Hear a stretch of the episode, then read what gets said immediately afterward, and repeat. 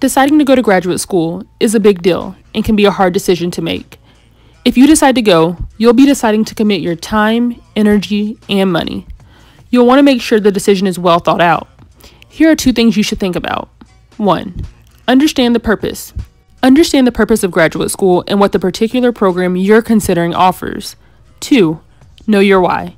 Times are changing and students are deciding to go to graduate school for a variety of reasons, including consulting, entrepreneurship, or to give themselves an opportunity for management or leadership roles within a company. When it comes to making a decision, it may be a good idea to speak to a mentor or someone you trust before you begin the application process. Having been a part of two graduate programs, I love to be able to answer your questions. Leave your questions in the comment section below.